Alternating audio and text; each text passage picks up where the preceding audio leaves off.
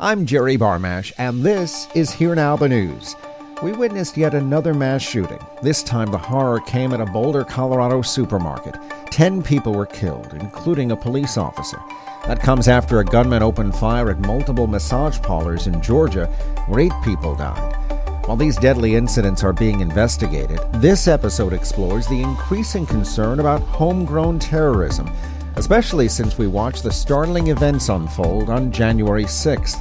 My guest is Mick Mulroy. He's a national security analyst and contributor for ABC News. Thanks for being with me today. Tell me a little about yourself. You have a varied uh, career from working uh, in the Defense Department in the uh, in the Trump administration. You were a CIA officer. You were a Marine. Just expand a little on that, if you could. Sure, Jerry. Um, you're right. I was a Marine at first, both enlisted and then uh, commissioned, and then I was recruited into the uh, CIA, and I did my career uh, there as a what they call a paramilitary operations officer, which is a hybrid between um, what you'd think uh, traditionally as a as an intelligence officer, as an operator in the agency, plus the military component of special operations. So I'm not, as you might guess, I'm not allowed to talk about uh, what I did there, except for that's what I did. Uh, and then after that, um, while I was waiting for my partner here at the Lobo Institute to retire from the Navy, he was a SEAL for 24 years, I had the opportunity to go work for Secretary Mattis when he was Secretary of Defense uh, as his Deputy Assistant Secretary for the Middle East. So I'm not a partisan. I'm not. I'm completely apolitical. But you know, as a former Marine, I was about to miss the opportunity to work for Secretary Mattis, and then uh, Secretary Esper after that. And then that's when, uh, after two years of uh, working there, uh, my business partner was ready to retire, and we came here to Montana to start the Lobo. Oh, they you started it with with him? Yes. Oh, absolutely. So, based on on that profile, certainly I thought you were the right person to speak to, given the the latest rash of mass shootings. While we don't necessarily know uh, as we record this uh, what the motives are, it, it certainly, at the very least, brings as this coverage continues, it brings back the, to the forefront the the concern of the, the homegrown terrorists, the, the extremists. And, and I certainly wanted to speak to you about that, this problem that's still there. I mean, it seems to right, be right under the surface. Oh, yeah, absolutely. So, one of the, one of the things we do here at the Lobo Institute is we're uh, national security uh, analysts for ABC News. And I bring that up because they asked uh, sometime in November um, of last year uh, for me to do a deep dive on domestic extremists. And like I already referenced, I, I spent almost all of my career, um, whether it's counterinsurgency or uh, counterterrorism, the regular warfare field, obviously outside of the United States, not inside of the United States. Uh, but they asked me to look at what was going on within the country from that perspective. So I did, and we looked at the, the both the far right and the far left, and whether, in fact, there was a chance of some kind of insurgency within the United States. So I did so, and I, with a friend who'd already done a lot of research, Dave Kilcullen, who's well known for his uh, knowledge on counterinsurgencies worldwide, looked at the groups, what they were trying to do, and essentially decided that they're what the CIA would term is an incipient insurgency, which is groups that have the intent to either directly confront the government uh, unlawfully, you know, armed, um, and they're in the current stages of preparing substantially. So um, it's more than just weapons; it's also organization, communications, coordination. That's what I did, and then you know I put out uh, a paper on that, a, essay, if you will, um, that talked about the right, the left, what they're doing, and then the, the additional concerns of foreign actors being involved in those groups, and also unfortunately, military, members, veterans, uh, former military members being involved and how that substantially increases the problem. Uh, and then, of course, January 6th happened, and people were sending me my article with the question mark: Will there be an American insurgency removed? Unfortunately, but that's uh, that's how I really came to. And, and, quite frankly, Jerry, I was I was somewhat surprised because I, again, I never focused internally on the United States. In fact, I lived overseas for most of my career. So it was kind of shocking just as an American to see the level of consternation and in these groups. You mentioned the obviously the insurrection, uh, the uprising at the Capitol, January sixth. First of all, do you think that was a one off, or do you think that there are more potential problems? Obviously, that was connected to the election without getting into politics. We certainly know that that was the situation. The president has changed, but does the climate change with it? So I, I, I don't think so. I don't think it's it was uh, a one off. I think what it did, you know, for those who would like to see uh, to counter the extremism in the United States, in many ways, the positive was these groups were exposed for what they are. They are anti-democratic, counterfactual, uh, and willing to use violence against, you know, everybody, including law enforcement. So uh, that was exposed. The negative is you saw a substantial amount of people go to Washington D.C., you know, pay for the ticket, pay for the hotel, and then seriously jeopardize their future by taking this type of action. So I say that in a negative way is it shows a willingness of people to do that. I mean, many of these individuals will go to prison and they should, uh, but they were willing to do so uh, for this. And I think that shows, uh, I think that is very concerning for those that are tasked with countering domestic insurgencies and extremism. And of course, every American um, that's out there. So I don't think it's a one off. I think you will see increasing um, mobilization in groups around the country. I hope we don't see assaults, say, on capitals of states or on things to that extent. But I would say, and we can get into some of these groups, but a lot of these groups say they're mobilizing for the potential of a civil war, you know, a new civil war in the United States. To me, it seems like they would like to create the very civil war of which they seem to seem to be concerned about. So it's it's almost like a, a situation where these groups would want to instigate something, particularly with the government, to kind of validate their overall philosophy, if you can call that their their theory that that the uh, there's an inevitable civil war in the United States. And those groups, we, we know them. They're the Proud Boys, the the Oath Keepers is another one. I just heard a report uh, in the last day or two, and I'm sure you're aware of this, in, regarding the uh, January 6th insurrection involving the Proud Boys and the Oath Keepers were working together, we're learning. Is that in any way, is that surprising? Uh, it's not surprising. And when I looked at a lot of the, the right wing groups, um, you know, from the Northwestern Front, which is a group that seeks to create a, a white state within a state in you know the Pacific Northwest, uh, which is of course uh, illegal because you can't create a state within the United States. Uh, to groups um, like the Boogaloo Boys, which was this overall overarching group that wanted to essentially create the Civil War, and then to the I don't know if they're necessarily splinter groups, but they're they're up and coming groups of this nature, which you've already cited, the Proud Boys and the Oath Keepers. Um, the big concern, I mean, all of it's concerning, but the problem is when you take somebody who has military experience who may have been in Iraq or Afghanistan, who infantry or special forces uh, or intel that has the capability to go into a group that's already existing, like these groups, the Proud Boy and the Oath Keepers, and then take their experience and knowledge and coordinating and planning and actual tactics uh, in with them. That's when you take a group of um, maybe very loud, uh, ineffective um, people to one that's effective. So you take a, a really dangerous um, uh, group and make it even more dangerous and more lethal. So the coordination you might have seen is because several of them are from the military and have that ability and know that if you're not coordinating your efforts, they're um, not as effective as they would be in a coordinated. And, you know, we saw the communications and they're trying to use encrypted apps that are available on phones, but also radios, which are very much more difficult to follow from law enforcement afterwards.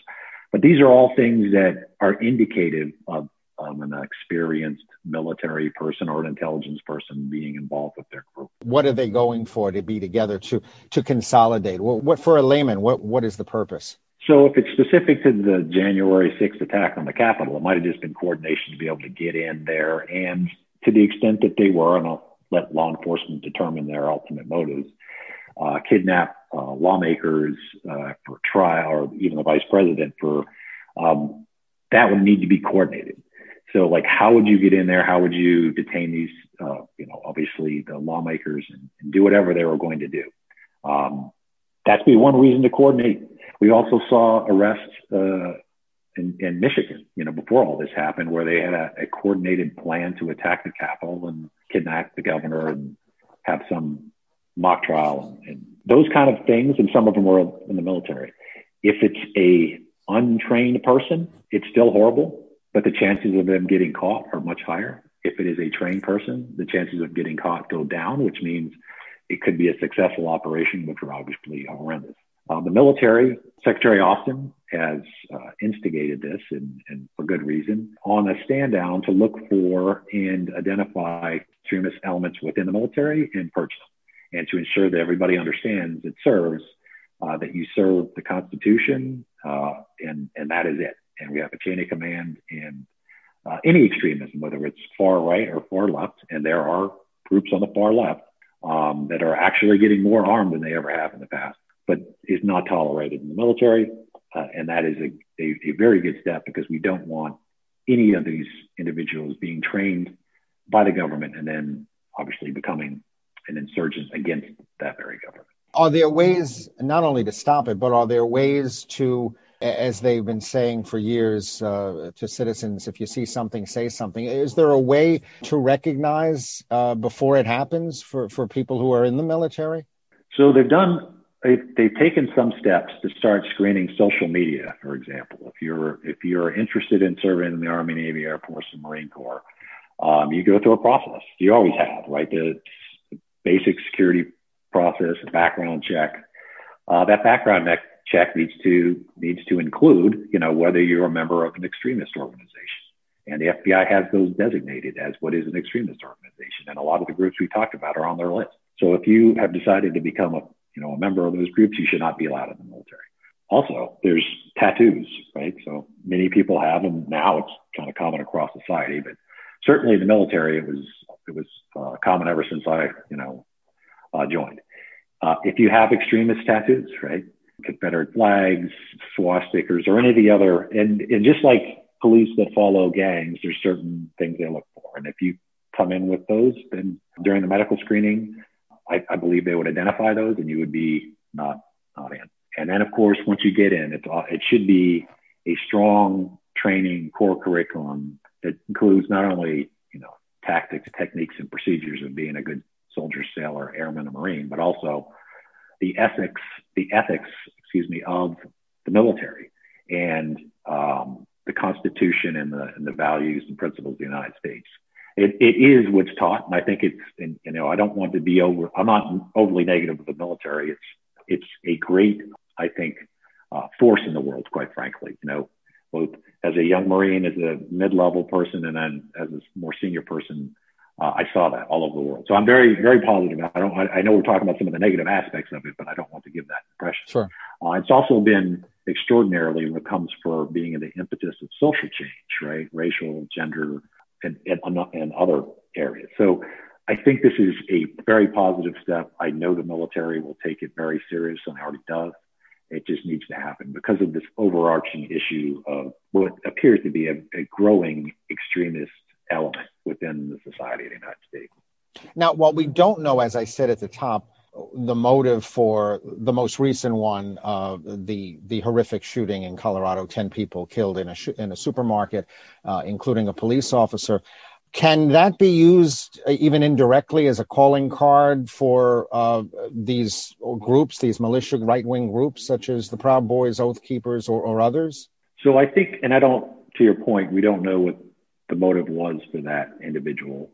Um, I think when any incident like this happens now, one of the efforts for law enforcement and intelligence is going to be determined is this person tied to a larger group, you know, whether it's foreign, you know, extremism, Al Qaeda, uh, ISIS, those type, uh, which is in the United States is quite frankly a fraction of the incident. I mean, I spend a lot of time, as did my uh, colleagues, uh, focused on that. But The United States, uh, just to give you some stats, about 67% of the uh, incidents, if you will, and they're not all mass shootings, of course, are from the far right extremist elements. About 20% are from the far left.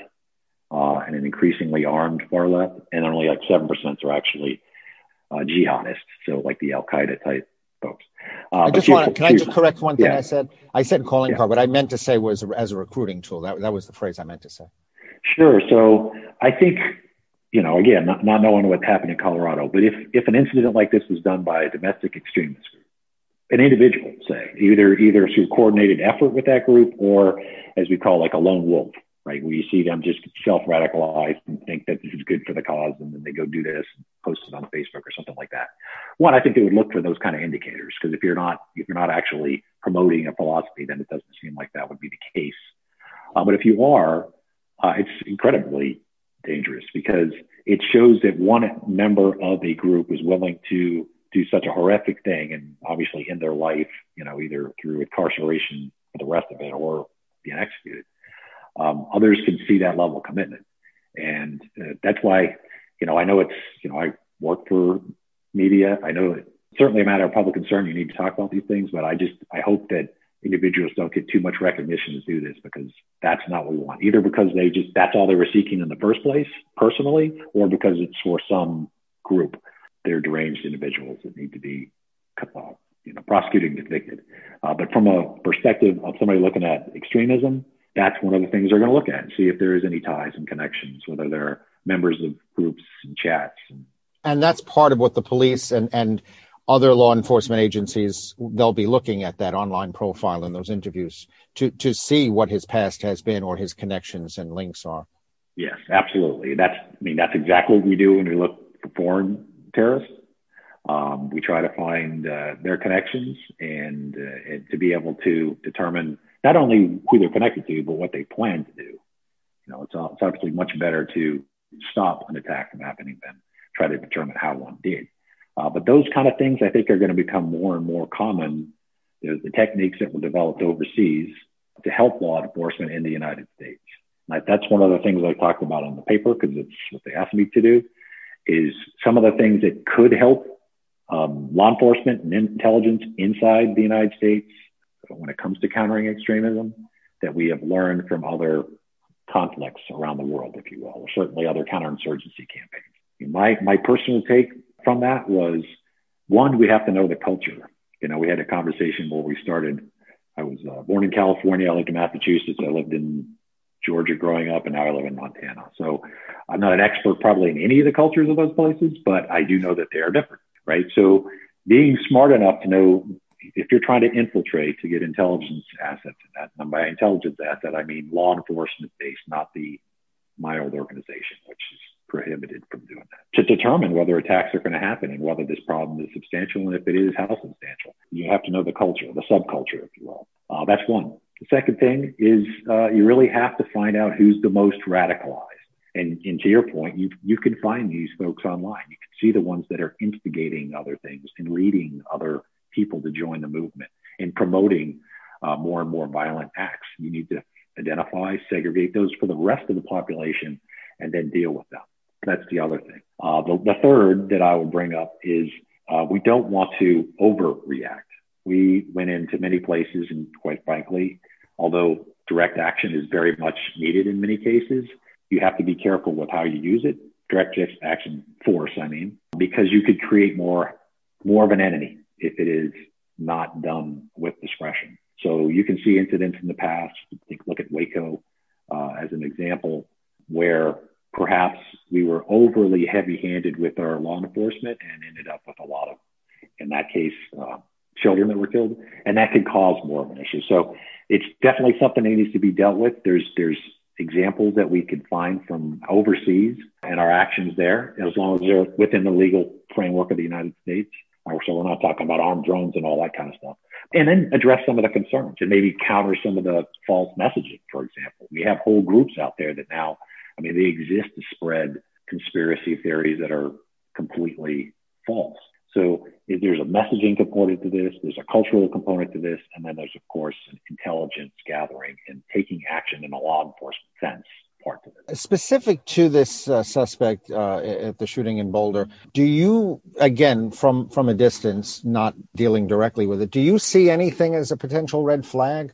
So, from what I know about it, he's had family members that talked about his uh, psychological state. So we'll we'll we'll find out what the psychologists and psychiatrists say about that. So that I don't know. I know they've mentioned that he was born in Syria. What I would hope that that isn't a factor. Being born in Syria is not something that I think would have any say on whether there was some motive to say a foreign terrorist organization. If there is, there is. But people who are born elsewhere and come here uh, are American. So I would not take that as an indicator unless there was something additional that we saw, but that would be based on him and he could be could have been born here and he could have been in, of any ethnic group. If he has connections to Al Qaeda, then that, that's something to determine. So the only thing I know about is what he was perhaps had a psychological issue and believed that people were following. I don't know. I don't want to get ahead. Sure. And quite frankly, domestic law enforcement isn't my area of expertise. But I know that they will be looking for all these indicators in any incident like this to determine what was the reason. Partly because you need to explain to that uh, in trial. And I used to be a prosecutor, so I have some long time ago knowledge in this. And partly because you want to find out if anybody else is culpable, right? Is somebody promoting again, I don't want to talk about Colorado because I don't know the incident there. But if somebody does something like this, you want to find out somebody who's promoting this, somebody supported material support, somebody committed a crime like this is a crime in and of itself. So there could be other individuals that need to be, you know, investigated and potentially prosecuted. So they, they have to determine that by looking at all the all the, the motives and what went into the decision to do something like that. And I'm assuming whenever there's any of these incidents that certainly get large coverage for, for obvious reasons.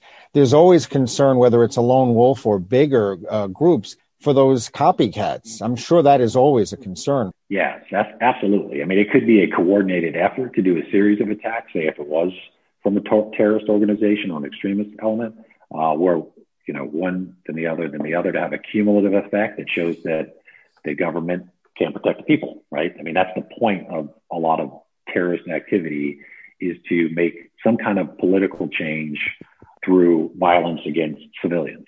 So, and that's so having a series of attacks like this could be the case. Also, it could be that they are inspiring others by taking this drastic and dramatic and hor- horrific uh, step to do these things.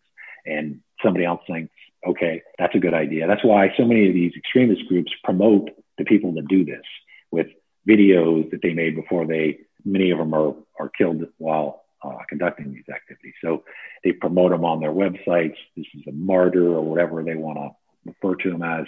Uh, they try to enhance uh, that person's image um, to get other people to potentially want to do this. So if you have somebody who is very upset and obviously disturbed and wants to make a name for themselves, that they could use these these uh, tendencies to their own advantage for their organization to get somebody to do something like this in some ways, the elephant in the room is is the weapon. The AR-15. Uh, whenever there are these these mass shootings, it seems to be, especially in the last several years, always seems to be an AR-15.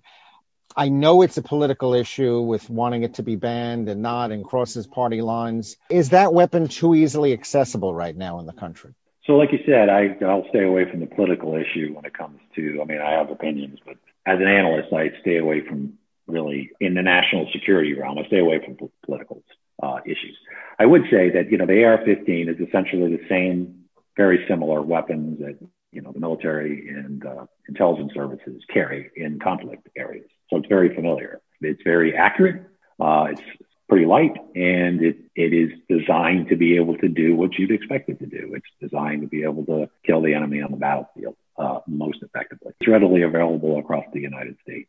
So I think I think to, to kind of not answer, but answer your question, it is something that law enforcement, of course, who's who is has the mission to protect us all, is concerned about, and it is it is also something that we look for because groups that tend to that we've already talked about, whether it's the Boogaloo Boys or uh, they tend to gravitate toward these weapons because they're the most effective. And people that were in the military in these groups, it's very familiar. So there's also other types of weapons. They are the AR series, you know, the, I mean, the, the AK series rather, which is uh, really the, the Soviet uh, Russian uh, version of our AR-15 or M16 or M4. Um, they're they're designed to fight. So that is that type of weapon. And unfortunately, there's a lot of things that people can do to make them even more by making them automatic and having extended magazines. But certainly right. a concern for law enforcement. Right, and and I know in, in Las Vegas the uh, what, what became a bump stock in effect multiple rounds, right, and that was banned, right? So to my understanding, it was banned, and I mean I won't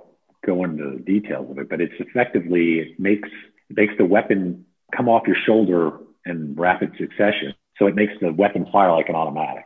Obviously, that's not. And to be honest, you know I've spent a lot of time in conflict areas in combat. You know, the individual weapon on automatic, it's generally a bad technical decision because you don't hit anything. But if, if you're shooting into a crowd, like you referenced the Las Vegas the shooter, was shooting from a hotel into a, into a lot of people, it just puts more uh, rounds uh, downrange and it could cause, you know, obviously horrible.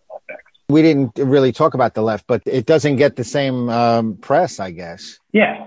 So, I mean, again, the, FBI has identified the, the most significant threat is from white separatist extremists, so the WSEs. Those are the most they have about, I think uh, the paper that I wrote cites uh, Kilcullen's research, which about 380 far right armed groups, 50 far left armed groups, so not as much, but uh, they're growing substantially. And I think between 2019 and 2020, their incidents from them went up four times, so fourfold.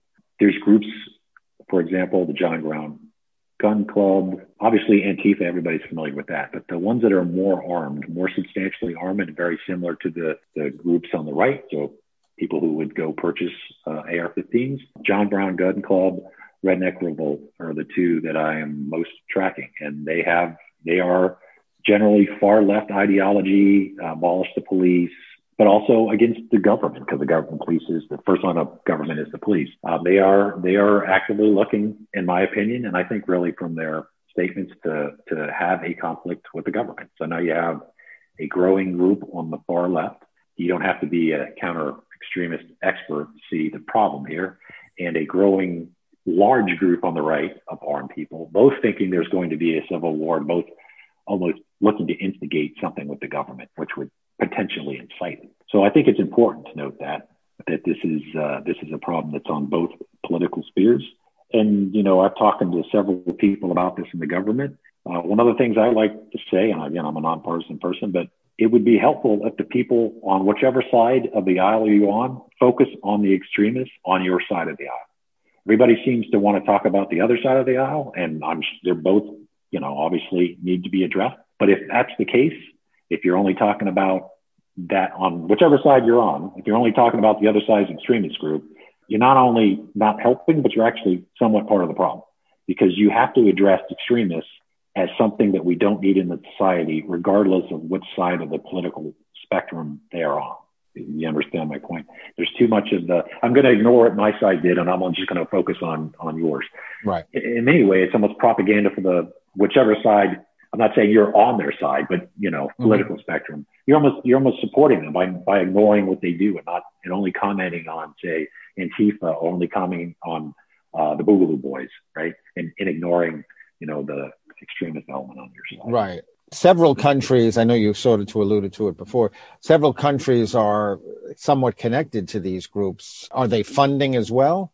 So that's something that I think we're going to be looking at in detail about how many foreign actors are fomenting uh, issues in the United States.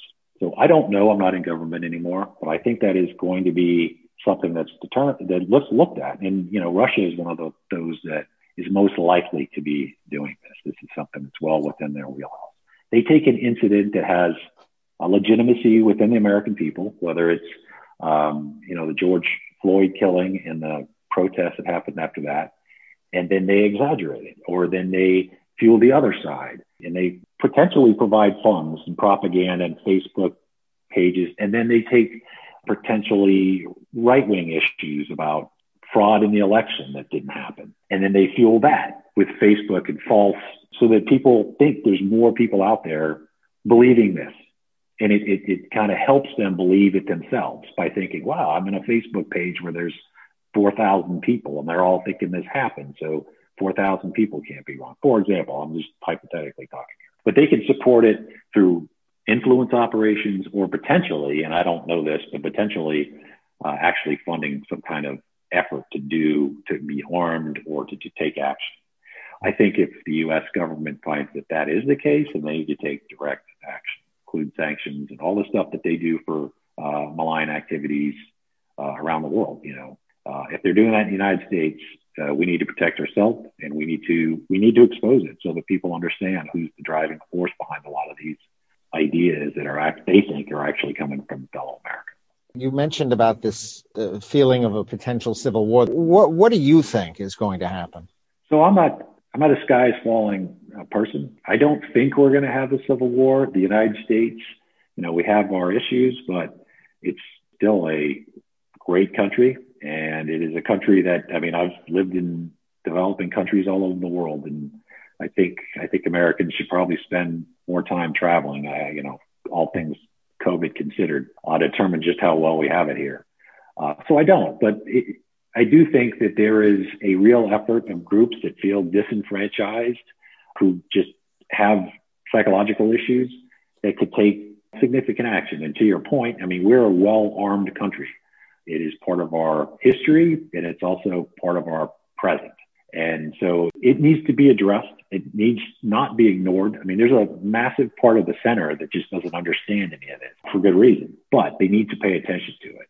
And the government itself needs to ensure that it's doing everything that it can to, like I said, find the ones that are most radical, that are most likely to do something violent and take action because it's a crime. I'm not one that subscribes to, you know, we're going to end up with a massive civil war or second civil war. Um, let's not be doomsdayers. But let's also not put our head in the sand because I think for a lot of people, and I'm sure a lot of people in your audience, when they were watching the events on January 6th, were almost dumbfounded with the level of violence and this idea that you could use force uh, to stop the constitutional process. So that should be a wake up call. To one of your earlier questions, that should be a wake up call that this is not something to be ignored. It's not something to be exaggerated, but it's not something to be ignored is enough being done because we see that time and time again where whatever any other background or social media profiles there always seems to be some sort of a mental illness connected with uh, with gunmen suspects uh, and the like. Again i'm not not my area of expertise on law enforcement but uh, background checks uh, should include you know whether a person's unstable and whether they're prone toward violence. And sometimes that's just indicated by the fact they've been arrested for conducting violent acts. If somebody hasn't been actually convicted of something, but they have psychological issues, I mean, how do they how do they actually do that investigation? I think uh, writ large, we need to keep weapons out of the hands of people that are mentally unstable.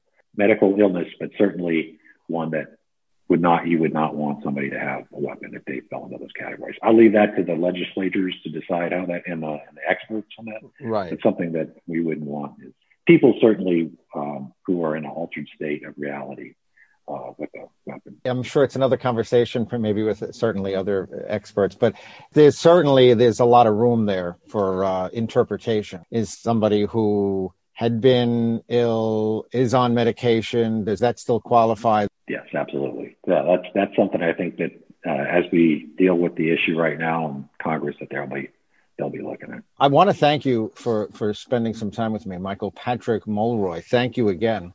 Thanks, Jerry. Uh, and you can call me Mick. That's what everybody else does. Okay. But uh, if you're interested in it again, let me know. This is uh, this is an issue that unfortunately isn't going away, and perhaps we can we can keep up with it together on your show. Thanks again to Mick Mulroy. If you enjoy what you hear and would like to donate to the podcast, I'd love to have you as a Patreon on my Here Now the News page. Feel free to leave any comments about this interview or suggestions for future guests. You can find me on Twitter at Jerry Barmash. Email here now the news jb at gmail.com and like my Here Now the News Facebook page. Thanks as always for listening and your support. I'm Jerry Barmash.